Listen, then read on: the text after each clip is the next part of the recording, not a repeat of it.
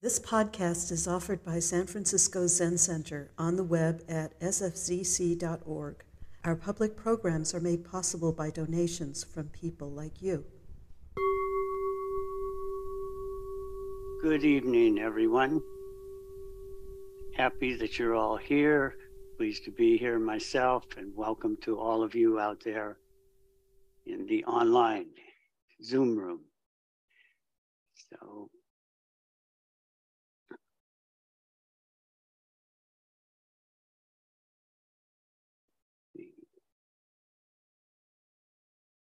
I want to thank especially the Tanto, where there she is. Thank you, Tanto. Anna for asking me to speak, and I especially want to thank my teachers, Ed and Victoria Austin. Um, take care of the time. Go here, okay. Okay, so tonight I'd like to talk to you about someone you probably know very well, and probably someone you wish you didn't know very well. And if you're anything like me, someone who you like to deny their existence. And this person is called Mara. And many of you probably know the story about Mara and the Buddha. In Buddhist cosmology, Mara is associated with death and rebirth and desire. And Mara is the personification of forces antagonistic to enlightenment. So, all those problems, all those dark corners, all that denial that you can carry with you, we can attribute to Mara. And that's somewhat comfortable in some ways, but it doesn't get us very much. As Siddhartha sat under the Bodhi tree, Mara approached and challenged him. And Mara questioned who he thought he was and then sent temptations and showered him with arrows. And Buddha continued to sit. And Mara had one last trick up his sleeve. He said, What right do you have to realize this wisdom? In other words, enlightenment. This is his Buddha. Buddha sat under the Bodhi tree for quite some while.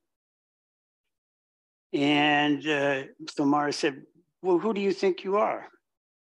And the Buddha reached down and touched the ground and he said, The earth is my witness, he replied.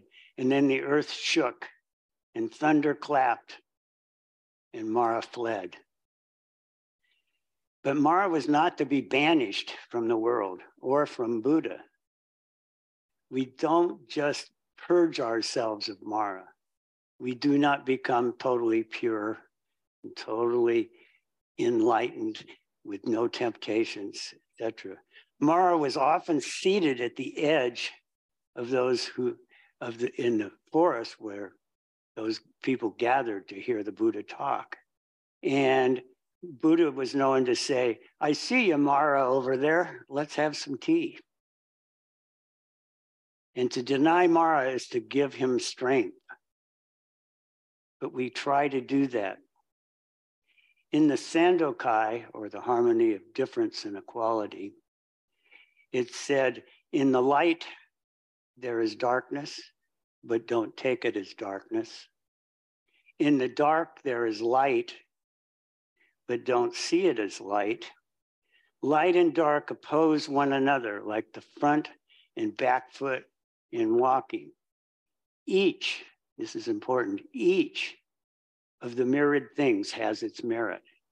So even Mara has its merit.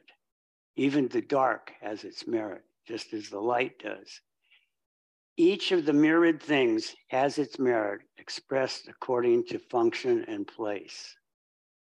The Sandokai, or as I said, the harmony of difference and equality, as is translated, was written in the 8th century by a Chinese monk, Sekito Kisen. So Mara can lead us to the light.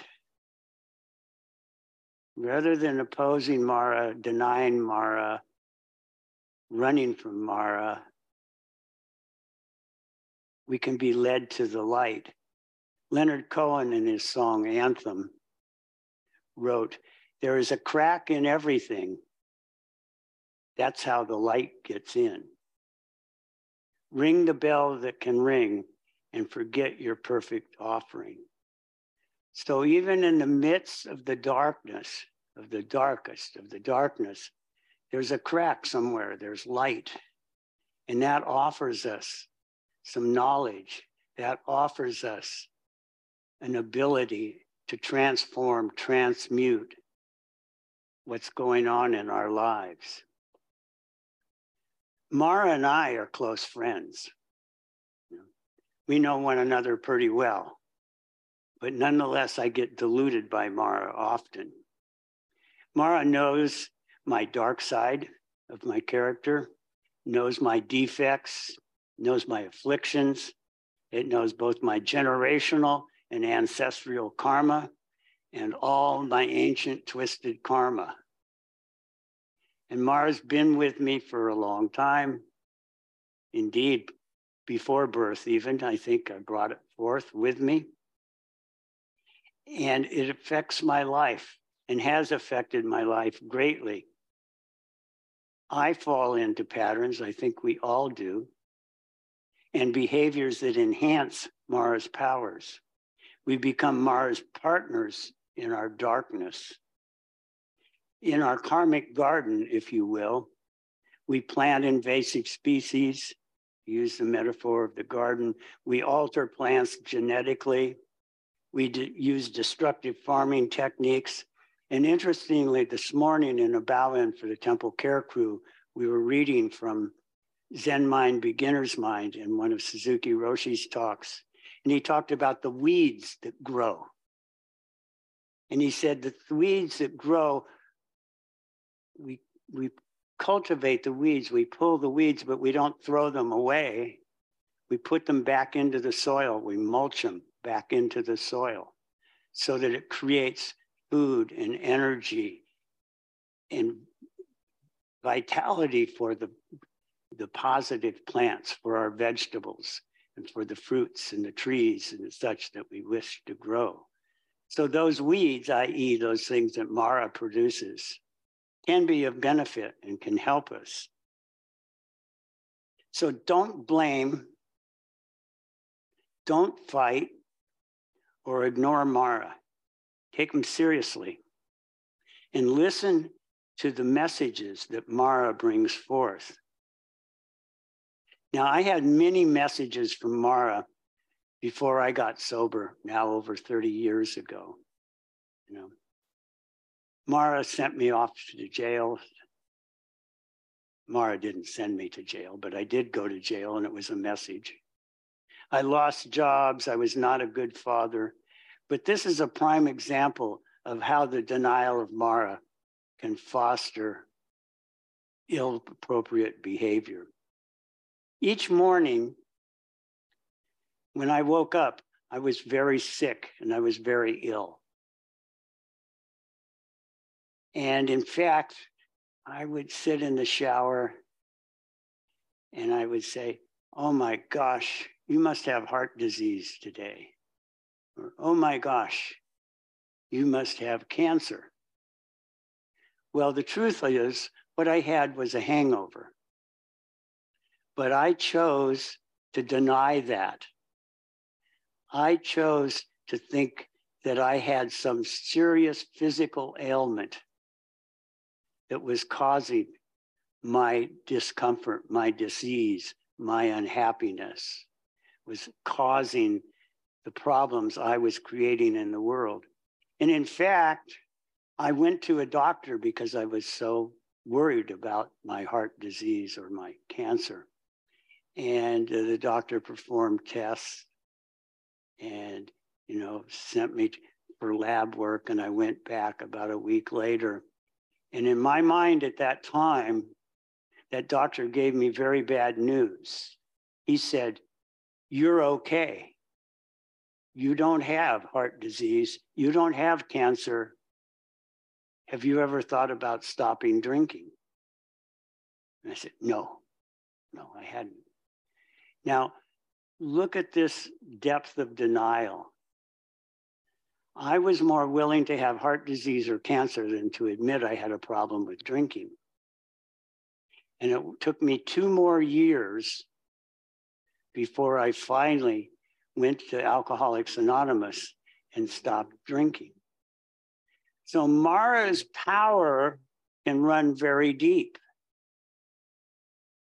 And around the 12 step rooms, it's often said denial is not a river in Egypt. So that denial of Mara doesn't work. Now, it's not easy to accept the fact that Mara exists, that Mara may be, these things may be, causes, be the causes in your life, and you don't want to admit them or you don't want to deal with them and you want to run away from them, but it does not work. Sometimes I feel like I keep working, moving towards Mara and not the light. It seems that I need a crisis to often move forward. And my karmic garden often sprouts forth with darkness from the past. You know, that's that ancient twisted karma. And sometimes it's not so ancient. But just recently we sat a seven day session here and it was a very dark session for me for some reason or another. And I couldn't fathom it during the session, but it was dark and it was uncomfortable. And two days after the session, I remembered that 15 years previously, a good friend of mine had passed away. And he had stayed with me in my apartment for the last 10 days of his life. And I attempted to care for him. And I wasn't very skillful at it. And it was painful and it was problematic. And he had a painful and very anxiety ridden death. Now, that was at the same exact time this session that just occurred took place. And I remember at that time saying to Victoria, I was going to do this session, but my friend Greg is dying and now I need to care for him. And she said, That is your session. What I'm drawing the analogy here is that 15 years later, I really felt that once again. It struck me deeply, and I felt it in this current session. So it's really difficult to remain vulnerable. And it's really difficult to maintain an undefended heart. It is forever possible, however, to change and transform and transmute into light things from the darkness. This is where Mara can be helpful. And remember, as Leonard Cohen said, as I just quoted previously, there is a crack in everything. That's how the light gets in. Now, I think I experienced some more light just recently surrounding the death of my friend. And in dealing with some of the remorse I felt and have felt for the way that his death transpired. So again, the Sandokai, each of the myriad things has its merit. Mara's army is just as real to us today as it was to the Buddha when he sat under that Bodhi tree. And we experience it in many myriad different ways. Mara stands for those patterns of behavior that long for security, of clinging to something real and permanent rather than facing the question posed by being a transient and contingent creature. It makes no difference what you grasp, said the Buddha. When someone grasps, Mara stands beside them the temptatious longings and fears that assail us, as well as the views and opinions that confine us, are sufficient evidence of this. In other words, all those fears that keep coming up, where we don't trust in our being, where we don't trust in our Buddha nature, are really sufficient evidence of this. Whether we talk of succumbing to irresistible urges and addictions, or being paralyzed by neurotic obsessions. Both are psychological ways of articulating our current cohabitation with the devil. This was quote written by Barbara O'Brien, a Buddhist scholar. So, you know, our addictions run are rapid and run varied. And they can be addictions to anxiety, which in and of itself generates, you know, chemicals within the body that we then start to crave and we get stuck in. But Mara's really no other than our own inner critic, the voice in our heads that seeks to diminish and criticize our thoughts and actions. Like, how much time do you spend questioning? I should have done this. I shouldn't have done that. Oh, wait, a, what about this coming up? And particularly, we can get assaulted by this in Zazen. You know, it's like we run off and one thought leads to another and we think, oh, this and oh, wait, what about that? And oh, I remember from the past when that happened and such. And we are everything but present. And so we need to come back to the present. We need to come back to being right here, right now. And one of the ways, as most of you know, if not all of you know, is to count one's breath to bring a focus back. So Mara is that inner critic that wants to diminish and criticize our thoughts and action. So the challenge is to recognize that voice and withhold the fuel from it it so clearly desires. Don't feed it. When Mara's voice is rattling in your head, be it in Zazen or walking down the street, don't fuel that voice. Look at the flowers. Look at the clouds. Come back to your body in Zazen. Mara shows up in our meditation and hounds us in our very turn, in our every turn. So one of the ways that Mara assails us, and I think if we look at these a bit, it may help identify Mara and it may help identify how not to get so stuck in it. In our Dharma talk on Saturday, Mako, our, our abbot, talked about the karmic winds that assaulted Buddha. Well, also it's referred to as, and as I mentioned, the arrows from Mara.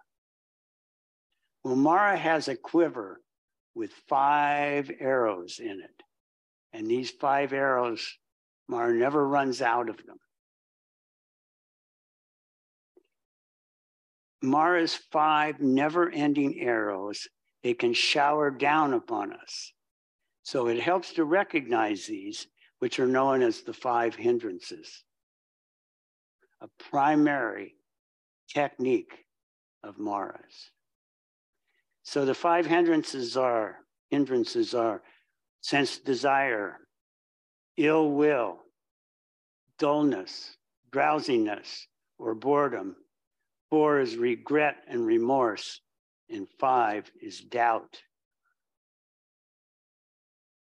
So let's just take a, a quick look at these five hindrances and maybe gain some insight from this to deal with that darkness when it arrives, to deal with those addictions when they arise. So, sense desire, this is when an example of when Mara sent his three daughters down to tempt the Buddha while Buddha sat under the Bodhi tree. But Buddha was not tempted by this. Buddha fought off that or didn't acknowledge or didn't it did acknowledge but did not fall into the trap of sense desire in other words seeking pleasure grasping for something somewhere else even when we get what we want you know for me for many, many years, I never felt I couldn't med- I could med- could not meditate. You know, I tried it and it didn't work. And what was happening was I wasn't getting what I wanted, or I wasn't getting what I thought I ought to get, or it wasn't coming how and when I thought it should come. So consequently, I invalidated it. Lo and behold, the idea that meditation, that Zazen's about being present. It's not about getting something. It's not a gaining idea. What a remarkable concept. What a, more importantly, what a remarkable experience to sit in meditation and do one's best to be present. So sense desires, it prevented me. I thought I ought to hear celestial sounds. I thought I ought to levitate. I thought I, I ought to seek colors and swirls and rainbows, what have you. And that kept me away from meditation for literally 40 years before I walked into this door now something like 16 years ago. So, not getting what we want puts barriers in front of us. Don't attach. As Dogen says, with attachment, blossoms fall. So I was attaching to meditation, and the blossoms were literally falling. So that's sense desire. The second hindrance is ill will. And that's feelings of hostility, resentment, can get to hatred, can get to bitterness. When all else fails, I resort to aversion finding fault with others.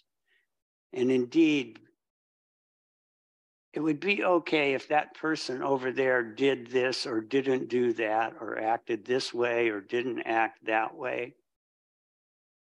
I try to deflect things from myself onto others. And consequently, I get stuck in ill will. Consequently, that darkness pervades and there's just that littlest crack in the dark, the bit of light. So that aversion and ill will and hostility, you know, relates in part to the seventh precept, which talks about don't praise self and disparage others. So when I get into disparaging others, I know, wait a minute, I need to pause I need to look around. I need to be present. The third hindrance is sloth or torpor, torpor half hearted action, being dull, lazy, or sleepy.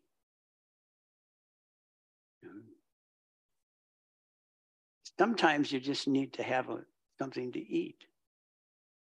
Sometimes you literally need to rest. Sometimes you need to get up and hit the street. But we can drift off, I do, and can drift off into just being, oh, I don't want to, or I'll just sort of do this. You know, you ever half make your bed that are really making your bed, you know, something like that? Small things, even. So you need to just adjust your posture and wake up, whether it be in the Zendo or it be walking down the street. The fourth hindrance, the fourth arrow that Mara shoots down upon us, is regret and remorse. So this can get involved with agitation. This can get involved with anxiety, which I mentioned before is a just another form of addiction. And worry, often deep memories unresolved from the past. In part, what I just spoke about the passing of my friend 15 years ago. Oh, if I hadn't have done this, I would be okay today. That's not true we say all my ancient twisted karma from beginningless greed, hate, and delusion, born through body, speech, and mind. In other words, I manifested in my body, in my mind, in my speech. But I repent that. so you can let go of your regret and your remorse. And the fifth and last hindrance is doubt. And that's when Buddha went the opposite way and reached down and touched the earth and said, I, with the earth and all beings, I am here. So, doubt is a lack of conviction, a lack of trust and faith in one's own self. And sometimes having trust and faith in oneself can be difficult. And this is where a Sangha can be very important. It can help support you in that trust and in that faith and tell you that, hey, we're with you, we're here, we can help you, you are okay. You can have faith in yourself. We can become paralyzed by Mara's arrow or not. So we need to cultivate positive mental qualities. And we can do this through gratitude and just acknowledging yourself for being literally right here, right now, or right there, right now. You are wonderful people. So these are the five hindrances, the arrows that Mara showers upon us. And in that darkness, there is light and there is messages that are presented to us in some ways, gifts given to us that, ah, maybe you need to look at this this way. Maybe you need to change your behavior in this sense or in that way. In the Dhammapada, it says, like a fish out of water thrown on high ground, the mind thrashes about, trying to escape Mara's command. What a wonderful image. You know, the mind thrashing about, trying to escape the command of Mara. So it's not to escape it, it's to acknowledge it. Excuse me, be with it and transform it, transmutate it. I'd like to, with a poem from a woman named Hema, who's from India, who now lives and teaches in Zurich. And her poem's called Buddha Answers Mara. Lord Buddha sat under the Bodhi tree, eyes closed, as still as could be. Body and face, face aglow was he. Deep in meditation, one could see. Night clad in dark clouds hovered. Dancing shadows the sky covered. Demon Mara rose from the realm of desire, ominous, potent, flames of fire. Poisoned arrows he began to shower. On Buddha they fell as perfumed flowers. Dancing maidens, writhing with lust, came and fled like the wind, a gust. Why do you labor? What can you see? Who is your witness? Are you enlightened or worthy to be? Mocked Mara. That's a question to all of us. Why do we labor? What do we see? Who's our witness? Are you enlightened or are you worthy to be enlightened? Buddha half opened his eyes. He answered Mara with words wise Within me are the dark and the light. Looking deep, I gain insight. You are nothing but an aspect of me embedded in human psyche. I embrace you, Mara. I am free. So that last stanza once more. Within me are the dark and light looking deep, I gain insight. You are nothing but an aspect of me embedded in the human psyche. I embrace you, Mara. I am free. You too can be free. We all can be. We all are free. Thank you very much. Thank you for listening to this podcast offered by the San Francisco Zen Center. Our Dharma talks are offered free of charge and this is made possible by the donations we receive. Your financial support helps us to continue to offer the Dharma. For more information, please visit sfzc.org and click Giving. May we all fully enjoy the Dharma.